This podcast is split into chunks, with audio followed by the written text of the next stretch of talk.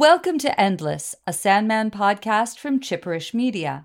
I'm writer, erstwhile DC Comics editor, and sightseeing ghost Alisa Kwitney. And I'm story expert and new bug Lani Diane Rich. Today on Endless, we're going to be talking about Season of Mist, Chapter 4, Issue 25 from the Sandman comic book series. Season of Mist, Chapter 4 was written by Neil Gaiman, penciled by Matt Wagner, inked by Malcolm Jones III, colored by Daniel Vozzo, and lettered by Todd Klein.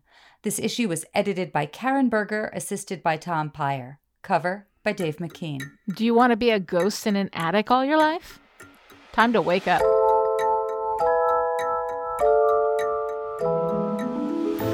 In Season of Mist, Chapter 4, it's December 1990, and a young boy named Charles Rowland wakes up in an attic room as another young boy named Paine tends to him. We go back in time one week to see that Charles is staying on at his school, St. Hilarions, over the holidays. It's just him, the headmaster, and the school nurse, Miss Gribble. Charles is staying at school because his father is an architect in Kuwait who's been taken hostage and couldn't send for Charles. As Charles sleeps alone in the dormitory, he feels the presence of the other children, now long dead, who went there in the past. In the present moment, Charles, who is clearly very ill, talks to Paine and says he's not afraid of dying. Paine says he should be. Back to last Tuesday. Charles wakes up, but no one's around. He gets some cookies from his locker and eats them, then goes to the headmaster's office to discover the headmaster's mother is visiting. From hell. She tells some very disturbing stories about Theodore's father, and Charles books it out of there. He goes to the sanatorium and finds Miss Gribble there, holding her two dead babies. Charles runs back to the dormitory and falls asleep, eventually. In the present moment, Paine tells the story of his death at the hands of other boys. Paine's bones are still in the attic room. Wednesday, Charles wakes up to find Barrow, Cheeseman, and Skinner, the boys who killed Paine, now threatening him. But the headmaster from 1916 steps in and sends them to the main hall for an assembly. Everyone is dead except for Charles. It's a little awkward. Later that night, the evil dead boys come to get Charles and torture him. Charles passes out, and the boys leave disappointed. That was hardly any fun at all. Paine finds Charles and takes him up to the attic where Charles lingers for a few days, then wakes up and the timelines catch up. Then Charles dies. Death tries to take him away, but Charles won't go without Paine. Death says she can't take Paine, she already took him, but Charles won't budge. She says fine, she'll come back for him later. Things are kind of nuts now, and she just doesn't have the time. Charles leads Paine out of the school, past a few horrifying scenes of evil dead antics, and they leave, figuring they've learned everything they're going to learn there. They want to head down the road and see what life has for them. To be continued. All right, Alisa, here we are, Season of Mist, Chapter 4, in which the dead return and Charles Rowland continues his education. What'd you think? Oh gosh, well, you know, this may be one of my all-time favorite Sandman stories. If mm-hmm. favorite means, you know, it yanked my heart out of my body and poured, you know, bitter tears over it and then put it back fuller and richer than it had been before. Favorite can absolutely mean that. I, you know, it's um it is definitely a horror story in part, but it's it's horror for me that hits much closer to home. I've never been to a British boarding school, but I was sent to summer camp for I think five summers uh, of childhood, mm-hmm. and I was profoundly unpopular, and so I I definitely can relate to so many things mm-hmm. in in this. Um, I think that. Uh, I remember Neil once saying after Harry Potter came out that he could never have written it because he, you know, had been to a British boarding school and given the choice, he would have absolutely chosen to remain in the cupboard under the stairs. oh, no. I I can so relate to that. You know, um, mm-hmm. Harry Potter and uh, well, Harry Potter and this story, they have a context in England, and it's this sort of um, tradition of boarding school stories. And when mm-hmm. I was nine, I was visiting Israel with my mom, and we went into a secondhand bookstore, and there were a lot of British books. And I found mm-hmm. uh, Enid Blyton's Malory Towers. So I bought a whole bunch of them. I was desperate for mm-hmm. books, mm-hmm. the way kids were desperate for books back when, yes. you know, you the TV was all in Hebrew. And, Back when smartphones were books. Yes. yes. so I, you know, and it was all about this boarding school where you know mm-hmm. selfish people learn to be generous and the clever and the athletic learn to be more empathic and mm-hmm. nervous people learn to be bold and take chances and i you know i loved that whole fantasy except you know mm-hmm. i knew that the reality of any time i was in a place where the children were not as closely supervised it turned into lord of the flies yeah, I think that there is like so many things in storytelling, there is the the kind of storytelling ideal of what that experience would be like for people who hadn't been through it. And then there is the actual reality of an experience which is never as exciting as the fantasy, you know, version, um, which is which is really fun. I have to say I think this is probably the grimmest and most disturbing issue since 24 hours the collectors i think it's i think it's up there for me with those two. Yeah. um it's it's good. Like it's a really good story. It's just grim. And i have this thing with dead kids. It's very funny because like my boyfriend i'm always like okay i just don't like stories with dead kids. And he of course suggested that we watch stephen king's it.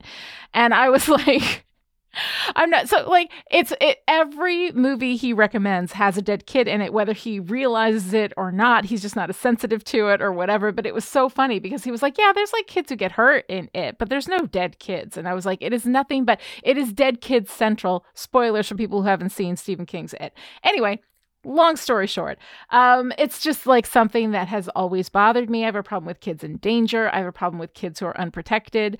Um, and it's just a me thing. Like it's just one of my personal things that like gets me.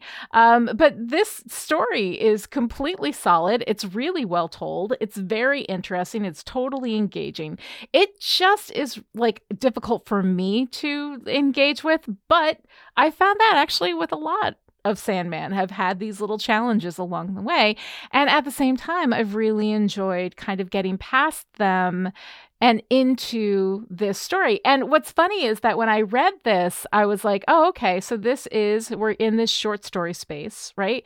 You know, we're like looking at this world from a different angle. And this is the thing, like with Sandman, we get these multifaceted spaces, right? We're in the same world, we're watching the same events, you know, as this stuff is unfolding, but we'll see it from all these different perspectives, which can be really, really fun, you know?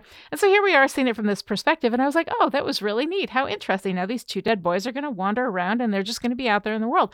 And then at the bottom, it says to be continued. And I'm like, oh, wait is there more of you know charles rowland and and dead boy paine you know um so I thought that that was uh, really interesting, and um, and I'm very intrigued in seeing where the rest of this uh this see i think of it as seasons this volume um goes uh which i think is going to be really really interesting. It's always a surprise i gotta say. Uh, sandman never goes where i think it's going to go. It's always interesting. Um all right, so let's talk a little bit about this cover art. Once again, you know, we have Dave McKean. We get this sort of Brady Bunch grid, um, the same picture of a young, smiling boy who looks blonde to me. So it would seem to me that it's Paine and not Charles, but I'm not really sure. Um, but in the grid, what I find so interesting here is the image is seen through what's like like varying flickers of flame. We only see it through the shape of the flame, and there are these shifting colors: the purple, red, blue, green. We go from these hot colors, these warm colors to the cool colors and then back up again. Um, and the picture of the boy is the same, but the colors and the shape of the flame shift. So it feels like time is moving and yet also stuck, which is sort of the sense of the dead, right? You know, your Paine was dead, I don't know how long ago, but he's still a little boy you know um and the background has this dark you know very 90s grungy blue texture which i thought was really cool um so this is a really interesting interesting cover what did you take from it yeah no i well i wasn't sure if the boy was blonde or if the film was like an old reel of film mm-hmm. that gets mm-hmm. partially overexposed or burnt oh, yeah. in a fire um and i just i felt there was a little bit of a sense that there's this child frozen in a moment that's been extended the way when you look mm-hmm. at the mm-hmm. cells of a reel of film and you know with the the flicker of color i kind of imagined it as a life emerging from this this bruised purpley blue shadow yeah mm-hmm. but um no i i i thought this was a moving cover and i i like that like sandman dave goes in in unexpected ways he does, and he goes so deep. There's always there's always like this deeper meaning if you actually sit and think about it, and I really enjoy that. We also have a new artist working on the uh, on the thing. We've brought in uh, Matt Wagner. Yeah, so Matt Wagner is actually known as a comic book writer as well as an artist. Um, mm-hmm. I believe he won the Eisner, which is comics top award for his writing on Grendel, and he's mm-hmm. been nominated uh, for the Eisner for both his writing and his art. He went on to write a Vertigo uh, comic book, Sandman Mystery Theater, that was based on the Golden mm-hmm. Age Sandman. And Ooh. yeah, so he's he's obviously multi-talented.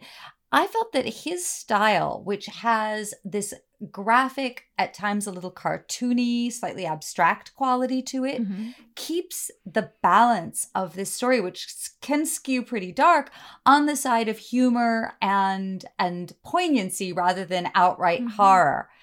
And yet, you know, Scott McCloud, who's written the books Making Comics and Understanding Comics, yes. he's got mm-hmm. this whole uh, bit that he talks about where when you abstract a face, it becomes more universal.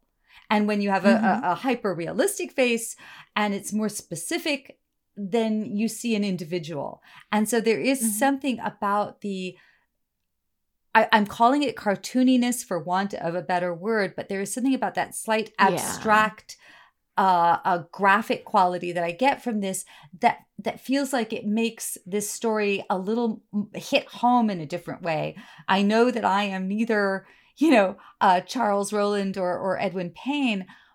But I feel myself in both of them very strongly because they are stylized. Mm-hmm. It's so interesting because, um, again, like as I've said before, I'm, I'm, learning so much about comics because there's so much I knew nothing, right? Um, but Scott McCloud, I actually I did um, undergraduate work in television, um, and one of the books they had us read was Scott McCloud because when you're talking about a visual medium, you know, even though it's comic books versus you know film or whatever, there are some universal parts of that visual language that you can go to, and I hadn't really thought about about that. And again, I don't want cartoonish is used as a word that is um, like derog in, in, a derogatory way because there's almost nothing those of us who speak the English language cannot make derogatory in one way or another. Um, but without saying that in a derogatory way, that it is very drawn you know and it is and we do have these you know kind of like the the facial features are not terribly distinct. And so it does make you feel like that could be you even though it's a little boy in a boarding school in england. And the ability to do that within you know a story like this i think is is a really interesting um, use of that skill set you know, like to make that happen. I think that's really cool. Um, so, okay, I'm just going to come out. This is so grim. This story is so grim, but so interesting. And it had me thinking so many thoughts. Um, cause uh, like we have hell is closed, right? Heaven, we can presume, is still business as usual right? Um, why are babies coming back from hell? Because they weren't baptized? Is that what we're supposed to believe? Like, um, it's not the writing. Again, it's the belief system. Like I've I've heard these stories of like babies must be baptized, or if they die, they're gonna go to hell. And here we have this baby who died in utero with a mother who had German measles and was 16 years old, and that baby comes back from hell. Like that is crazy pants. All of that just sounds insane to me. Paine was a child murdered by people trying to raise demons. How was he in hell? what what could he possibly have done in those 13 years of life that he had that sent him to hell um so i find this whole thing like it's it's so powerful and interesting but i'm like does everybody go to hell like what is the what is the what is i mean i don't i don't know you know, it's funny in my notes, I, I wanted to Mm-hmm. mention that in Judaism, Gehenna is, I think, a place where the soul gets cleansed more. There is, Mhm. I, again, this is not my area of expertise. I do believe that in Mhm. Judaism, there's this idea that the soul is composed of different parts. There's like the animal Mhm. soul, there's the individual personality, and then there is this like kernel of, of immortality that's that's in there and that you know the the stuff that's particular to you gets stripped away and you've got this pure essential soul that remains. Mhm. but Mhm. i thought you know what? Let me just take all this away and just talk about the cosmology or the whatever the the, the philosophy of the sandman. I think there was a book published like the physics of the buffyverse. Maybe you know Right, someone right. needs to do a book like the cosmology and and uh you, Oh, you know yes. um the the Mhm. role of, of hell in in sandman comics Mhm. i think there is an argument to be made that hell must have very different areas and corridors and not all of it is about punishment that some of it is about Mhm. where you are stuck and i get the Yeah. feeling you know that that Paine went to hell because he was Mhm. mentally stuck he'd been tortured and he was still Mhm. caught in you know in that awful moment he he couldn't get out of it and then it takes him having a friend who says we don't have to be stuck here. I don't think hell is Mhm. a place. And that his belief that Right. hell is not a place is part of what gets them out of the attic. And, you know, Yeah. Skipping to the end here, but, you know, Paine says, uh, what my bones are here. And, you know, and, and Rowland says, and mine and my hair and a bit of skin too, but I don't see why that should stop me. And then it's like, oh, okay. So it's Uh-huh. perhaps this idea that what we believe is what uh, limits us or confines us. If- Interesting. but then I have this thought about the the never born. I I Mhm. wonder if then are the never born constrained by the belief systems of the parent. Mm-hmm. Yeah. I mean, maybe. I don't know. It's it's really interesting. And then we have death, right? So death comes in. She comes for Charles, right? But I mean, okay, but yeah, but okay, but Paine came back though because hell was closed. So he Yes. was I don't know, the whole thing I find So so incredibly confusing. But what I'm saying is, so I, my my my hypothesis is that Paine was in hell. and We don't know where he was in hell or how you know. right. Obviously, hell was not fun for him, but that his hell was being stuck in in in a, a place somehow Mhm. being stuck in his conception of what was going to happen to him that he was trapped in his Mhm. 13 year old sense of i got murdered so i'm going to go to hell and that his Well, yeah, when you're 13 years old, you could still believe yes that, you know, that because let's say perhaps you did the things that 13 year old boys are well known for doing, Yeah. that you may think you belong in hell. And we did have that bit of world building with Lucifer, where he's like, they come here and they tell us what they want. And we do it, but it's got nothing to do with me. So maybe it's just, you know, people who believe, even if it's erroneous. And as a kid, you don't know. You don't know if what you've done is bad enough to go to hell. There are a lot of things that people say will send you to hell that if as you grow up you're like, well that's ridiculous. But when you're a kid, you know. and and i just want to say that there is no place in hell that i can imagine that would be worse than this boarding school or than you know some of my you know i Yeah. just being a kid being so powerless my mom i remember always said everyone wants to go and be a child again she said i hated it i hated it you have no Mhm. agency you're powerless to uh you know to Mhm. determine your own fate and so that's you know i, I yeah. so i don't know this this seems like a pretty hellish the escape from hell is It's yeah. hellish Yeah, no, I mean it's really um it's just it's so interesting but death comes for Charles and says, "No, I already came for Paine." So does that mean that death is escorting children to hell? Like or what she's just She's- it doesn't matter where they're going, she's just moving them along on the conveyor belt? So I I think that death is both. So there's a term psychopomp. Uh, if I'm using Mhm. this right, this is a long time since I looked this up. But a psychopomp is a character who helps uh, escort you through the transition, like Charon the Mhm. ferryman. Yeah. And so Mhm. I think in this sense, death is also a psychopomp in that she is helping you bridge that transition Mhm. between your and where you go your life and where you go next. I Mhm. think that there is a suggestion here that where you end up, just like the sorting hat in Harry Potter, that if you're thinking like, yeah. not Slytherin, not Slytherin, that you don't end up in Slytherin.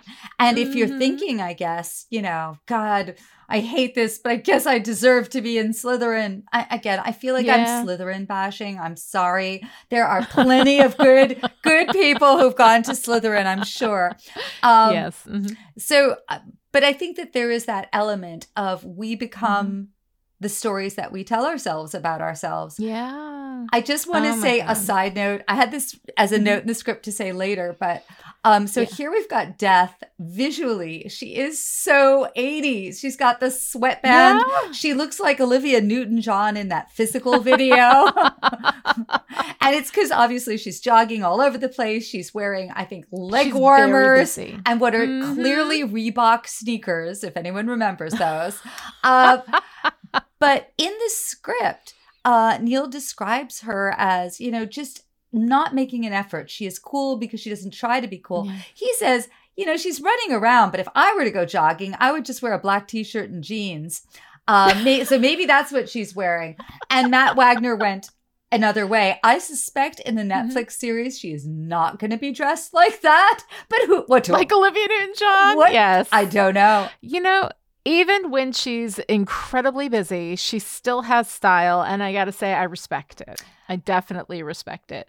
Um, but yeah, I mean, I think that it's it's really funny that you know we have Death showing up, right? And she's like, "All right, kid, look." You don't want to go? Fine. You stay here. I got stuff to do. But I'm like, why is why is she busier? Because the dead came back, but she's not reprocessing the dead who have returned because she's not at all interested in Paine. She's like, I already worked, you know, he's already checked off on my list, not my problem, right? Not my circus, Oh. not my monkeys. So why is death so harried now, Oh, this except is, for all the people that the dead are killing? That's that's what I'm thinking because I had thought Yeah. initially that she had to round up the escapee dead. Um, but had to reprocess them. yes, right? but if she's not doing that, or maybe the priority is people who are dying for the first time. Uh, Mhm. But this this really, you know, it does seem an inefficient. You know, death needs some bureaucratic help.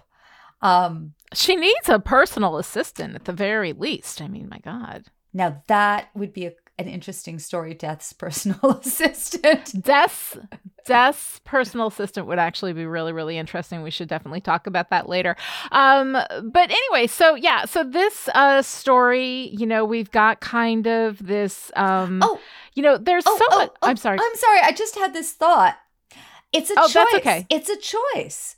Um, because like Dream has used his power to create the dreaming and to invite denizens in to have people who've died while asleep and dreaming to have the choice to remain. He has, you know, given uh Cain this lease. He's, you know, he's made a decision to people his realm. I guess Mhm. Death did not make that decision because we never hear about her having used part of her power to create, you know, helpers the way Dream Mhm. has, or to invite people into the realm of death. Um, Interesting. so for all she that just does it all on her own. she, but that must be a choice. I'm sorry, like I, I didn't mean to Yeah. interrupt, but it was suddenly like brain exploding. No, but that's a really interesting idea. I'm glad that you did interrupt. I think that that's a really interesting idea. Um, that she clearly she could. Yeah. Yeah. And so Dream seems all, you know, brooding solitary pants, but he's chosen. He's not so introvert as he makes himself out to be. He has absolutely created community in the dreaming. Now, again, the dreaming is a realm, right? And death is a transition. Oh, so but doesn't she have a realm? Because, I mean, does she have a realm? I mean, there's heaven and there's hell. What is she? She is the ferryman. She is the transition. She is the person who takes you from one place to another. Does she have a place, a realm? Uh, you know, is there a place? Where would she put all of her little denizens if she has no realm. Okay, I'm I, I'm very excited to to have these questions be out there, but I want to make sure we we talk more about the issue because now we're in deep yes. in the cosmology of Sandman. We're getting deep into the cosmology. I think that that's interesting. We'll go ahead and set that aside for the moment, um, and let's talk a little bit about the visual storytelling. What the things that we're able to do in comics. We had a little bit of a play with some dramatic irony here, and I thought that was really interesting. Yeah, this is one of the parts that I really love in this. And I, you know, mm-hmm. I go back and forth between writing prose and writing comics. In comics, uh, in in in books, especially in romantic books and and YA, there's been this trend towards very deep POV. And in mm-hmm. comics, you know, because it's it's visual, there are some things that are possible that aren't so easily possible in prose. Um, mm-hmm. So there, the scene I'm thinking about is I'm going to just read out the description of page six, okay. panel four. This is from the script. Okay, like the last shot, only pull back further so the door is smaller. And staring at where Rowland just went are figures in the mist, little more than outlines. Four or five boys with blank faces staring from the fog at the door the living boy went through, staring expressionlessly at the door or at us, depending on how you want to frame it. Basically, this is the first moment in the ghost story we can be certain there's something wrong, and we know before Rowland does. Basically, this page should just be black and white, the white of the mists, the black of the things coming out of it. And and then we have the captions, you know, of the letter mm-hmm. that Rowland's writing, please daddy, take me home. And I just I just think there's something so wonderfully chilling. It is such a ghost mm-hmm. story moment. And it's, yeah, you know, it's very visual. Mm-hmm. It is. I mean, and it's such a um and it, I remember that moment, you know, the way it was expressed in in the visuals and it really is just this breath of like, oh man, you know, there's something. And of course, we've known like the dead are coming back, the dead are coming back is something that we have been hearing, a refrain we've been hearing for the last couple of issues. And here is where we just first begin to see that. So, this being presented in this classic ghost story fashion, um, I think is pretty much perfect. It's just a perfect setting for this. It is. It, it you know, we see the implications, but it's also, I think, a good moment to to call out for for readers who are new to reading comics because you know in the audio Sandman book everything will get called out more specifically here you mm-hmm. have to attend to the artwork if you're just reading the text you won't see those ghosts and if you're not if your eye is skimming over the picture we you know we mm-hmm. learn to mm-hmm. dismiss pictures so you could just say okay i'm gonna keep my eye on charles and i'm gonna you know just take in the and i'll flip through really quickly you've got to slow down and pay attention and it's it's a different kind of close reading. You know, we may know how to close read poetry or, or texts.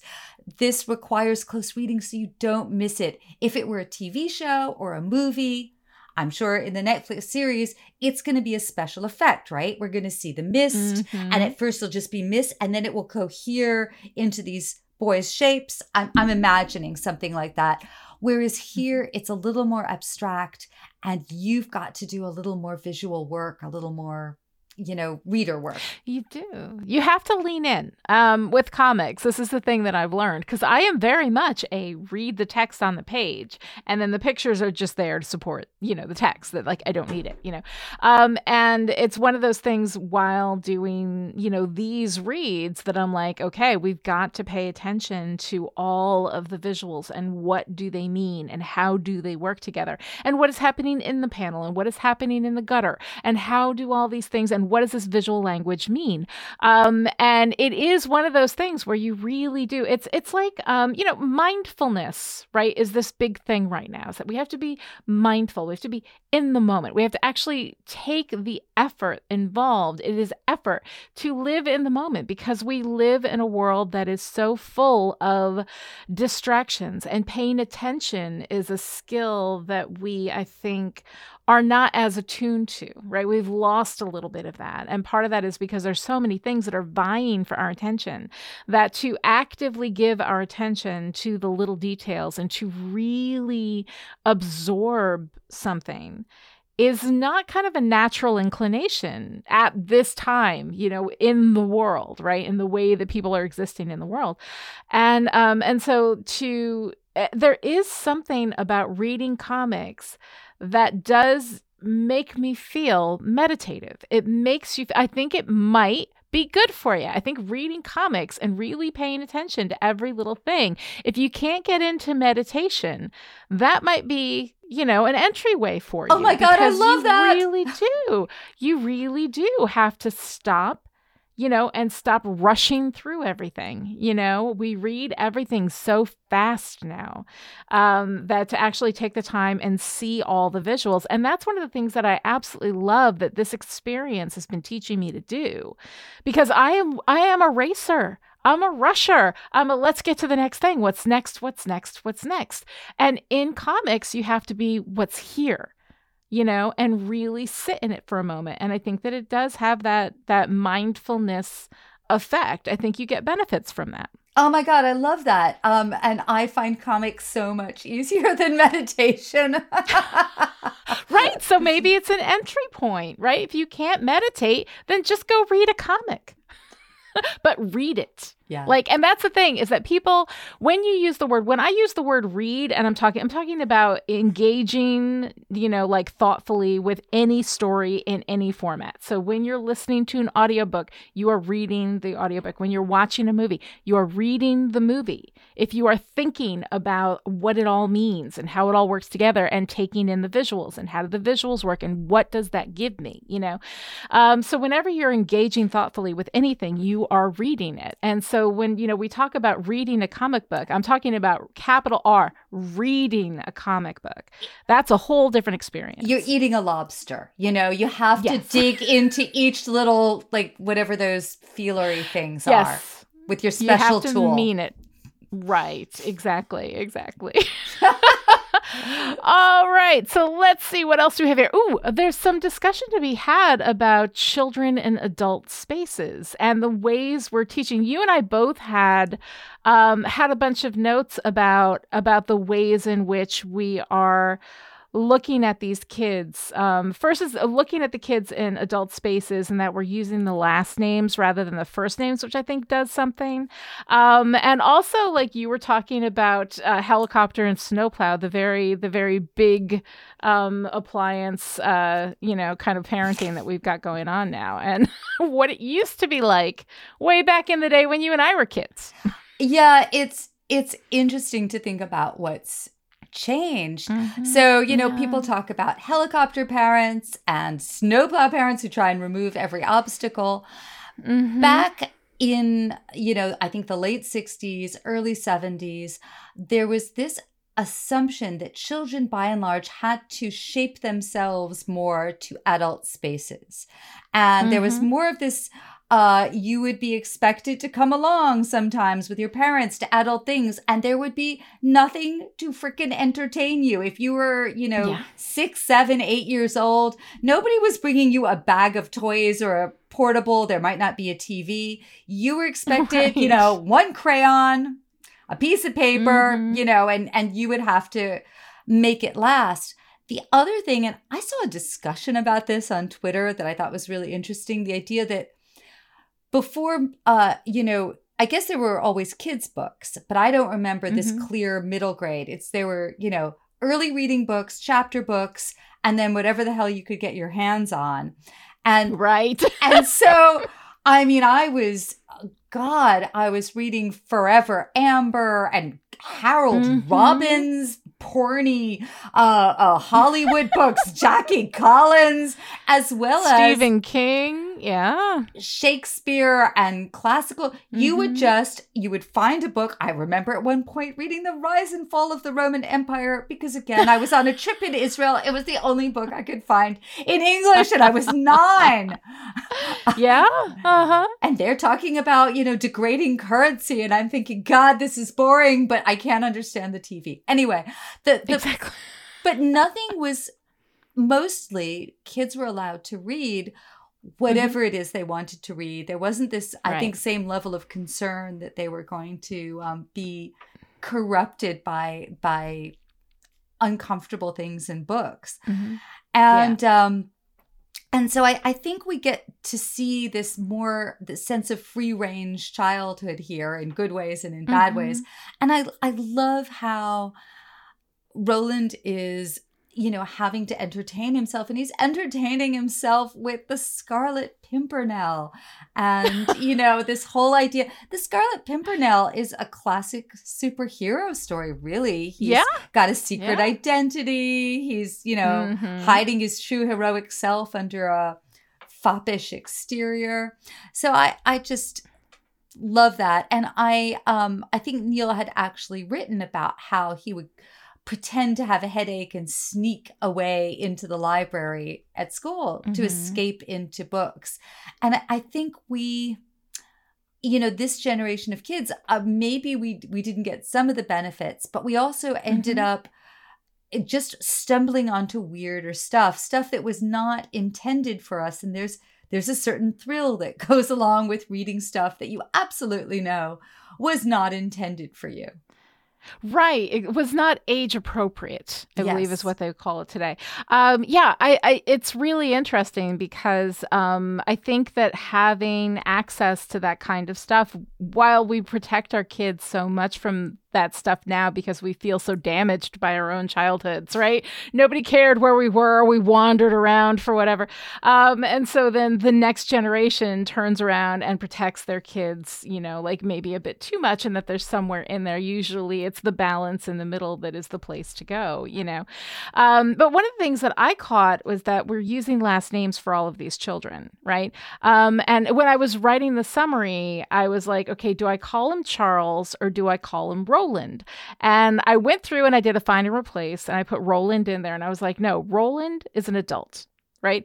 This is a child. So I went back and changed it all back to Charles. And I found that I, I identified and connected with this character so differently based on what he was called and the way that he was addressed.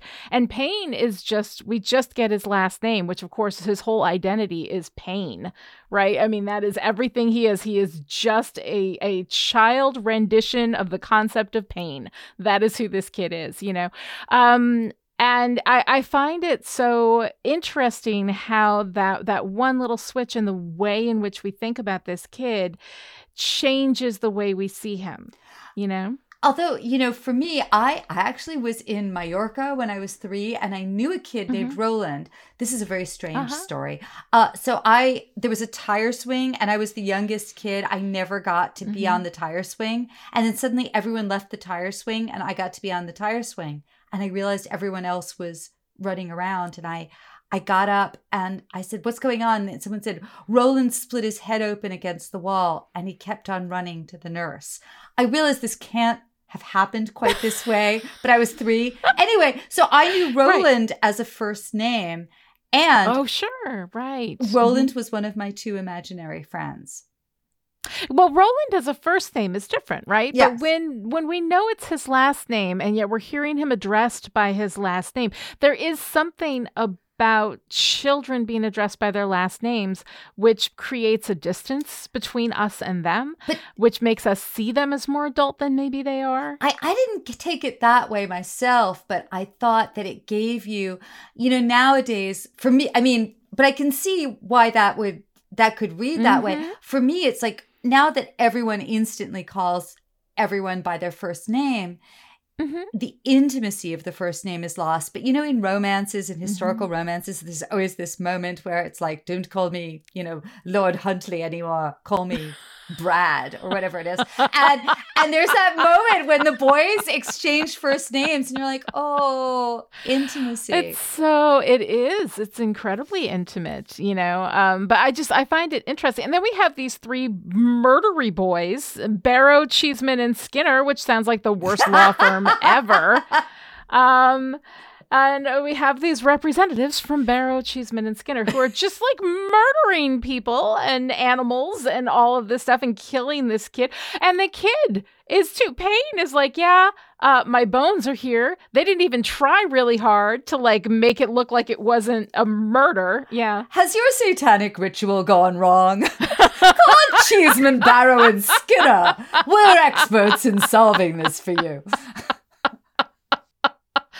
it's seriously i mean it's just it's I, I love it. And if i ever write a story that has a law firm i'm calling it cheeseman barrow and skinner. That's that's it um but anyway so uh so yeah i i i thought all of this stuff was just so crazy so weird these children who are murdering, these children who come back, and then they're like, oh, yeah, you're back here because you either had nowhere else to go or you died here. And then we have the stories of the children who died there. And it's, it's, I mean, it is part of what makes this writing so effective for me mm-hmm. that even Barrow, Cheeseman, and Skinner, the law firm, yes. Barrow, Cheeseman, and Skinner, even they give you a moment where you have to feel um, if not empathy, at least compassion, because they mm-hmm. they died in World War One. And I think yeah. in this country, we also seem to forget World War One. World War One. Mm-hmm. I always felt sad for World War One. World War One was like we're important too, and, and all the attention yeah. growing up was on World War Two. And mm-hmm. only now, I think, especially as we're more aware of the aftermath of World War One and the influenza mm-hmm. I mean, it yes. was a terrible war for young men and it really destroyed a generation. And so you look at these, you know, mm-hmm. little shits. Am I allowed to say that? Yeah. Um sure. But but we It's your podcast. You can say whatever the hell you want. but we we have a moment of compassion even for them. Mm-hmm even for them yeah because that was a really really terrible time. Um but yeah it's uh seeing them also as you know cheeseman barrow and skinner and not john you know elliot and gavin or whatever you know like it just it does something it creates a separation and so we have these children um, where we would care about them if they were children, but because we're talking about them by their last names, because we're putting that distance there, because we're kind of seeing them as adults, it's just a little bit different. And that got me thinking because I recently read this book. And it's one of these things, you know, somebody reads a book that has philosophy in it and they start talking about all this kind of stuff thinking they know anything. I know nothing. I know very little about philosophy, but I'm going to talk about it as though I do. Um, so I just read this book called How to Be Perfect by Michael Schur, who's the creator of The Good Place. Um, and it's basically a funny philosophy primer, just like the very basics, the low level philosophy, you know, concepts. Um, but one idea he talked about that stuck with me was this idea of moral desert. And I'm about to butcher all of this philosophy stuff stuff. So if any of you want to correct me, and I know some of you do, it's endless at chipperish.com. Just go ahead and give me an email and tell me all the ways in which I'm wrong. Um, but basically, moral desert is the idea that if you do something good, you deserve some kind of reward for it, which is basically like a goodness cookie, right? You know, you get a, you do something good and you get a cookie. Um, but that thinking has flaws to it because if you're only being good for the cookie, then you're not really being good. Um, you know, and, and so anyway, like as I'm reading this story about babies and murdered children going to hell, I'm thinking about the fact that I have like a really strong response to children being harmed and being unprotect- unprotected, but adults like fuck them right? Like this is how we feel about adults. Screw it whatever. They probably deserve it because once you're past the age of 16 you've done something terrible enough to deserve whatever the hell horrible things happen to you.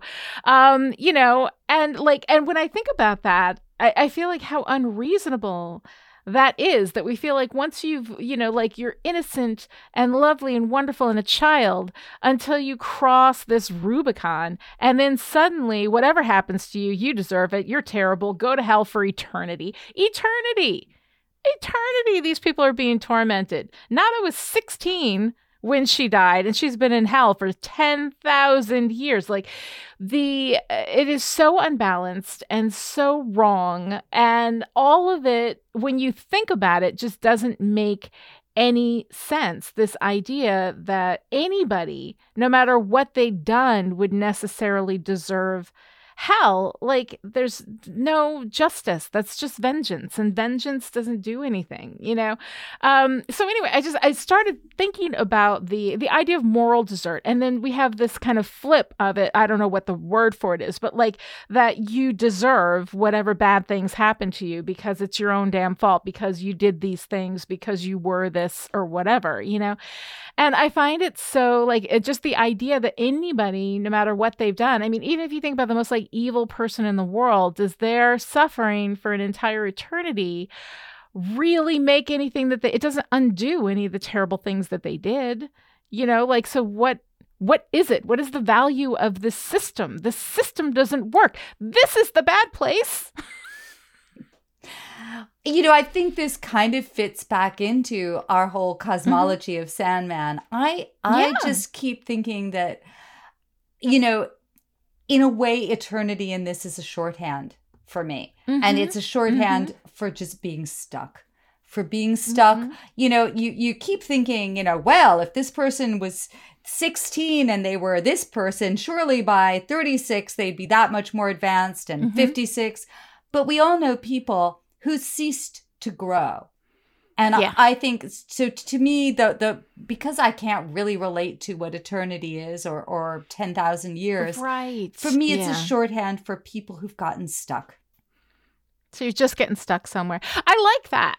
I mean that I understand. This this idea of people being condemned to an eternity in hell does not make any sense to me. And of course I think and there are people again endless at chipperish.com i think there are people who out like who have read the actual like source material for the bible like the books understanding it in the context of the language in which it was originally written and the ways in which we have throughout the years bastardized it and translated it into things that maybe aren't what the original intent was. All of that i'm sure is out there. I know i've heard bits and pieces of it but again I don't know anything. I don't know enough about it to talk about it. All I know is that when I look at it through the context of these children, when I looked at it through the context of the adults that were in hell, I was like, yeah, well, Breschau Livonia, yeah, sure, you know, deserves it, right? Whatever.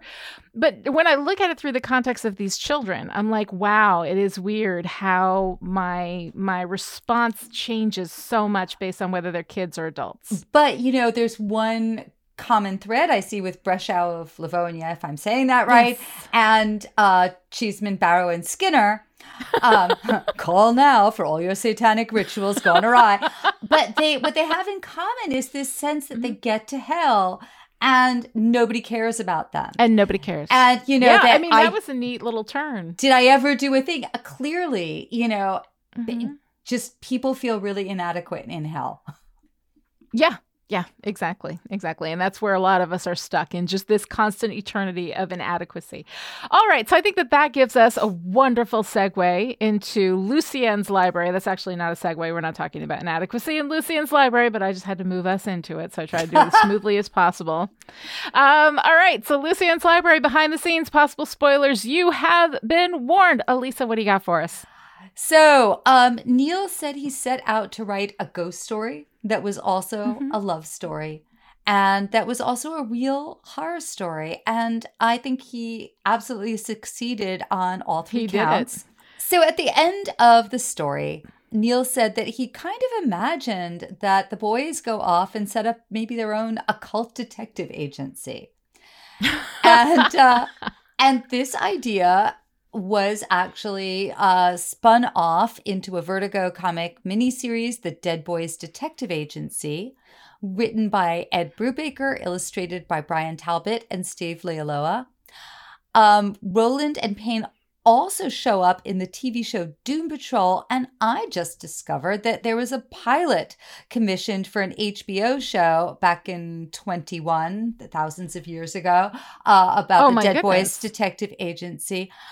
I have to admit, though, although I love the idea of the boys as you know detectives mm-hmm. and and uh, all of that, the story of them finding each other is a romance or bromance, mm-hmm. and even though the, there's so much fun to be had in the story of their partnership, it just doesn't have the same emotional heft. And it's why, for me, like I loved Romancing the Stone, but I really mm-hmm. didn't have any interest. What was the one that came after? Rom- Jewel of the Nile. Jewel of the Nile. I think I saw mm-hmm. Jewel of the Nile once, and Romancing the yep. Stone is like an annual rewatch a million for me. times. Yeah, yeah. Well, it's the love story, it's, right? Yeah. And the thing is, is that when we talk about love stories, we're not necessarily talking about romances. Those are different things, right? Right? But the love story is just two people who love each other and who are connected. And here we have Paine and Rowland. And I am like astounded, fascinated um, that there was an HBO show. Like if it came out, I'll find it. If not, if it's coming out, I will watch it when it comes out. I'm very excited for this idea.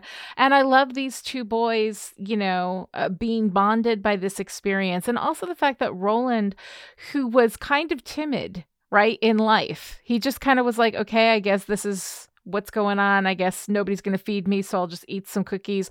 Oh, okay, there's dead people just doing terrible things to each other all over the place. Okay.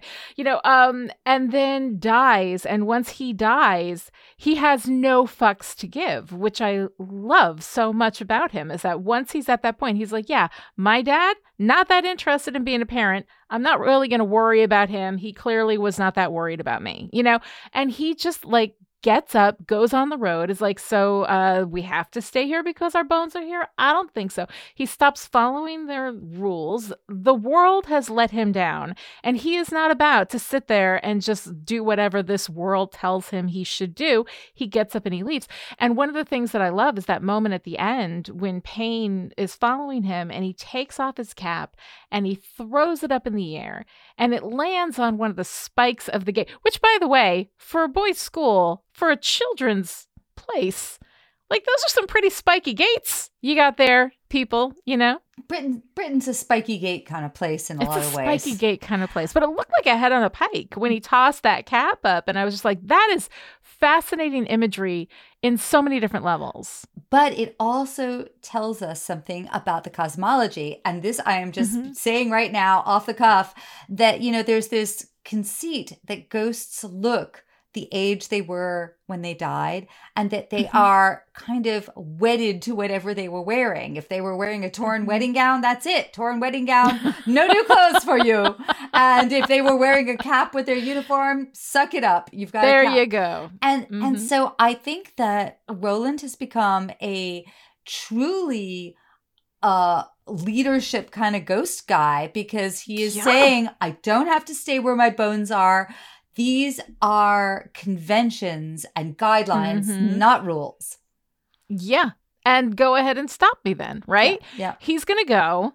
And if he gets pulled back, fine. But he's not going to stay there because he thinks he needs to be there, which is what Paine has done. He's not going to self edit. Yeah. No, it's. He's it's, not going to self edit. Absolutely. It's so beautiful. I love that part of the story. Um, all right, so what else do you have for us behind the scenes in Lucien's library? Behind the scenes. So we talked a little bit about books, and mm-hmm. I just thought that when uh, in the script Neil mentioned some of the books he would go and read when he was faking a headache, mm-hmm. Father Brown's stories, Man Eaters of the Kumaon. King Solomon's Mines were the ones that were mentioned, so I thought I would I would uh, say that. What I love it. Lani, what books do you remember reading when you shouldn't have been reading that book at all? Oh my goodness. I, you know, funny enough, was so into Stephen King when I was very young. I could not get enough of horror stories back then. Um, and so I remember reading all of those. I remember once uh, in the eighth grade, my teacher, and I swear to God, I don't know how this happened had recommended looking for Mr. Goodbar to me or had said something about it. And I didn't know what it was. I was in eighth grade. And so I went and got it from the library and then I started reading it. I was like, oh, this is sexy. And then I went to him and I was like, oh, hey, so you told me to read this book, but it seems like, did I get the wrong book? And he's like, I never told you to read that book. And I'm like, no, I think you did because I wouldn't just make it up off, off the top of my head. So there was stuff like that um, that I, I read a lot. But mostly I just, I loved the, you know, I loved the Bronte and I loved Austen and like all of that kind of stuff when I was a kid. I used to love reading that. Oh, fun. although although Jane Eyre is pretty freaking horrifying. You read that as an adult and you're like, oh my god. this is nuts. Yeah. No, absolutely. Well, I think I was reading a lot of my dad's science fiction, and then mm-hmm. I loved me some turgid, you know, uh, late 70s historical fiction, you know, Cleopatra. Mm-hmm. Clutching asps to her creamy, creamy bosom for all she's worth. Anyway, um, I also wanted to talk a little bit about the pacing of ghost stories. So Neil at the beginning of the script talks a bit about how is he going to fit in everything he needs to and yet take the time that he needs to in the beginning. And he said, you know, with ghost stories, you really need to establish the status quo before you can screw around with it. Mm-hmm. And so you know, and I was realizing that for me, whether it's disaster movies of the 70s or, or, oh, I, I don't know, it, it feels like pacing used to be slow enough to really establish characters and what mm-hmm. the status quo was. And now it's feeling like we must grab you by the, you know, short and hairies immediately. And so you, the, but the problem is I don't have enough time to invest in anyone before everything mm-hmm. becomes craptastic. So yeah. I I love the pacing of this.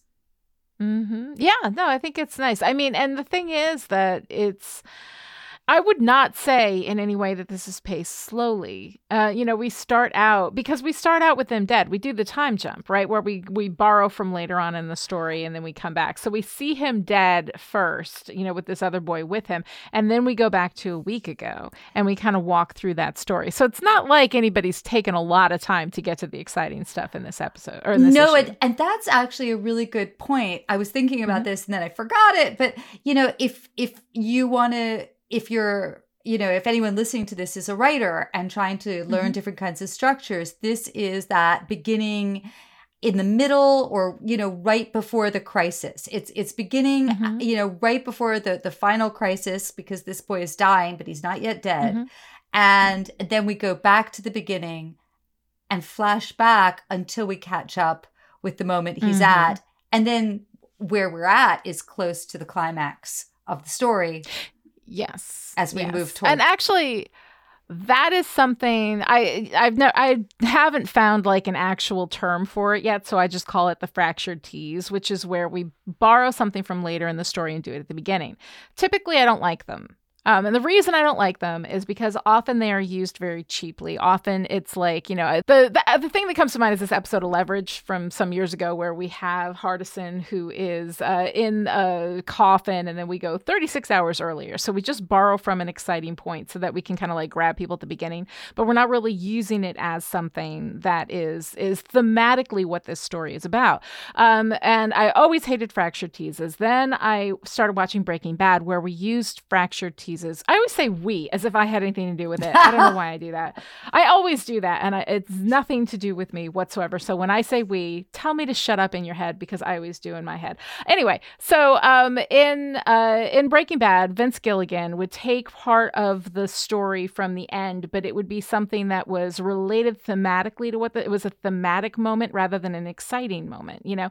And I feel like that's what Neil does here. Like we take this moment, which is really about these two boys boys, you know, um, in this in this space between life and death, where Paine really does death's job, right? Paine is there, you know, with Rowland the whole time, walking him through this experience. Then Rowland dies, and then they're together, and he, you know, helps him through that transition. So Paine kind of is death's assistant, I would say, unofficially, um, in this uh, in this um, issue.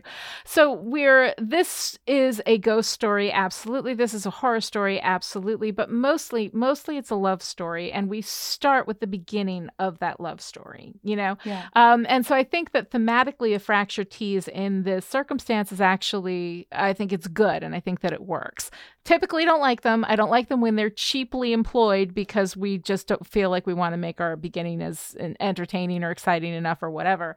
Um, whenever there's something that's like 36 hours earlier, I always get really irritated. But I think that here, because we're talking about a love story and we're starting with what is really important about this and then leading up to it, I think it really works. Yeah, it's interesting. Could the story also have worked if it just started with this boy in this deserted uh, Yeah. in the deserted school because I feel, I mean, that is such an. I, I think it could have possibly worked the other way as well.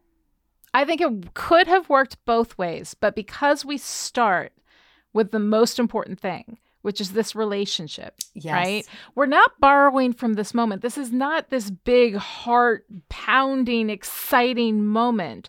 This is a very deeply emotionally connected moment with these two boys, and one is caring for the other, one who is dead, one who is alive. We've got them on two sides of this divide, right? And this is what this story is about, right? The divide between life and death and the transition over. But it's very much about the love story in the middle of all of that horror. And I think that yes, you absolutely could have told this story. It would have been good. But you but the point would have maybe been missed that this is not a horror story. This is a love story because we're starting with that. Yes, and I, I want to say this is one of the stories that I think works better as a comic than it does on the Audible for me because Mhm. of there's this moment when you know Rowland is so he, he's so cold and he's lying there in the attic and uh and he holds uh Paine's hand and he says you know you're so cold and Payne says well you know something like that's to be expected is it's hardly surprising and then we get our first full visual of his face and we see that his eyes are mm, you know glazed over with the milk white of of death Yeah. that's when Mhm. that's the penny drop that he's dead and i don't think Yeah. it it there's something about that reveal that i just find both chilling and cool and i i think Mhm. it it worked better for me in this one instance with the visual I think that there are there are certain things that lend themselves more to one particular kind of storytelling medium than another. There are some things that happen in the Audible uh, version that I find uh, really kind of give me more perspective when I'm reading the comic as well. So I think that having them together Mm. works. yes You know, I think that they both kind of reflect nicely on each other. But yeah, there are times where certain things do, you know, reflect better or do work better in one medium than the other. And that's just kind of the way that it is. Um, but but I do find that, I mean, it's such a horrifying moment where we see this kid's dead face. And yet it is this incredibly loving moment Yeah. that this is the story that we're telling. It's like the the movie Shaun of the Dead is actually a romantic comedy. Oh, Like if you think about what the story is actually about, it's a romantic comedy. It just happens to have zombies in it, you know. And this is a love story that is also a ghost story. It has ghosts in it, but it is a love story. And especially when we're doing all of these um, you know, all of this has been about the dead are coming back and hell has closed and there are demons everywhere and there's all of this stuff going on. Um, that we remain connected to the love part of the story, I think is so powerful um and such an important like conscious choice to be made that what is it that we're going to focus on? And that's one of the things that i love about fusing genres like that is that you when you mix love and death you know and horror and all of that and you mix it together everything those flavors just really heighten each other you know and it works so beautifully. I, I really love it. Yeah me too even though it's got dead kids in it, which is always a problem for me. So, Alisa, what's your favorite page? Oh, my favorite page. I I think you know going back to that that page in the library where you know Rowland's reading the Scarlet Pimpernel and we see those ghostly faces pressed up against the window panes and then as Rowland is reflecting on the sense of history in the school, giving him a haunting feeling, we see that the ghosts are now inside with him in the beds near him, but they're separated by a panel border. So we've got this you know image of the room Yeah. which is very long and it's separated so there's it's like the conceit of the panel border shows that Mhm. that the oh the ghosts are inside but they're still a little separate from him and yet we get Mhm. that foreboding because we know they're drawing closer Right. And even when you're alone, you're not you're alone. not alone um, I love, for me, I think it's the final page um, when they're walking away together into the sunlight and Paine throws his cap up and it ends up on that gate like a head on a spike. Um, I love it. It's so incredibly powerful. And while we have, I mean, in the foreground is this cap on the you know spiky gate head on a pike. It is very you know kind of reminiscent of the head on the pike which is a horrifying image right? Yet you know combined with this very happy you know two friends hand in hand walking into the sunlight. It is a bright and beautiful and hopeful day. And again those flavors just elevate each other. I just think that visually that works so beautifully and i absolutely love it. Uh, what's your favorite part of the story? Oh, you know, I think it's got to be when Rowland, newly dead, just refuses to leave his one true friend. I don't think we've ever seen anyone else mm-hmm. say no to death. Yeah. Yeah. I mean, it's just, it's really wonderful. I love, again, like my favorite part and my favorite page happen to be the same this week because it's when they leave. They yeah. leave together, you know, and they're off to have this. And, you know, the last thing is let's see what life has in store for us yeah. or something like that, right? You know, which I think is is really interesting commentary on uh, the life that continues even after death, because life is just time moving forward. And where are you going to go? What are you going to do? You know? Um, so I, I love that. I think it's great. And I'm never going back to my old school.